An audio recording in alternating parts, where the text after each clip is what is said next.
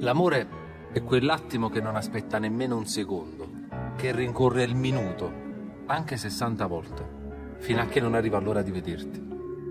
Queste sono le parole di Alessandro Siani nel film Il principe abusivo, Oggi è la festa di San Valentino, festa degli innamorati. Questa è ad alta velocità. Oggi 14 febbraio 2023, giorno 351 della guerra, anno terzo della pandemia. Bentrovati da Giuseppe Manzo. Alta velocità. Notizie e pensieri pendolari.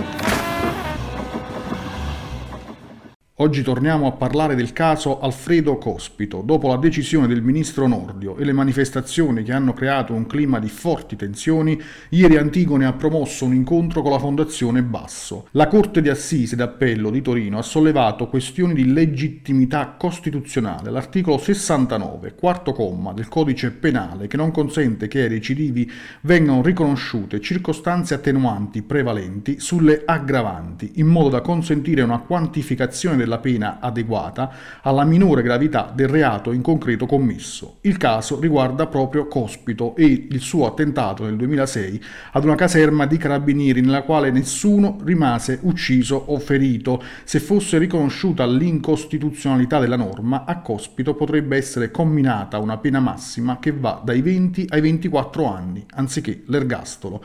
Antigone è intervenuta in questo giudizio con un amicus curie, con questa espressione si fa generalmente riferimento all'intervento in giudizio di un soggetto terzo, non parte in causa, qualificato a fornire un parere per assistere una corte. Nello specifico, da Antigone per sostenere le ragioni evidenziate dalla Corte di Appello di Torino. Di questo e anche di altro si è parlato durante il convegno ieri. Ascoltiamo il presidente di Antigone, Patrizio Gonnella. Penso che non si possa aspettare l'esito eh, delle decisioni giudiziarie, quello che vorrebbe probabilmente eh, Nordio, quello che vorrebbe essere favorito. La logica del 42 non è quella, è un'assunzione di responsabilità, pensata così. Poi nel tempo abbiamo cercato di metterci le toppe giurisdizionali, perché ci rendevamo conto che non poteva essere solo ed esclusivamente un atto politico, ma nasce con quello spirito e quindi eh, alla fine sì, noi useremo tutte le corti possibili perché si arrivi ad una revoca del provvedimento e tutti l'avallo,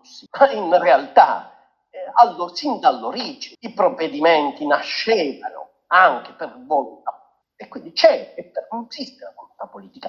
E in più c'è un principio che governa la nostra pubblica amministrazione, che molte volte viene evocato contro i cittadini, che però in questo caso può essere evocato a favore, cioè il principio di autonomia. L'amministrazione, chiunque, dai vertici fino all'ultimo step dell'amministrazione, può in autotutela rivedere e ripensare Ecco, io penso che questi pareri, il parere del dottor Gaeta, procuratore generale presso la Corte di Cassazione, può essere un parere ben diciamo, può essere utilizzato per eh, favorire una decisione politica in altra direzione, ma la decisione resta politica, non se ne esce. Questa puntata termina qui, vi ricordo dalle 12 notiziario GRS online con le 6 notizie di attualità dall'Italia e dal mondo. Siamo anche su Facebook, Twitter, Instagram e TikTok.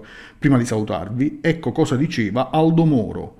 L'ergastolo, che privo con me di qualsiasi speranza, di qualsiasi prospettiva, di qualsiasi sollecitazione al pentimento e al ritrovamento del soggetto, appare crudele e disumano, non meno di quanto lo sia la pena di morte.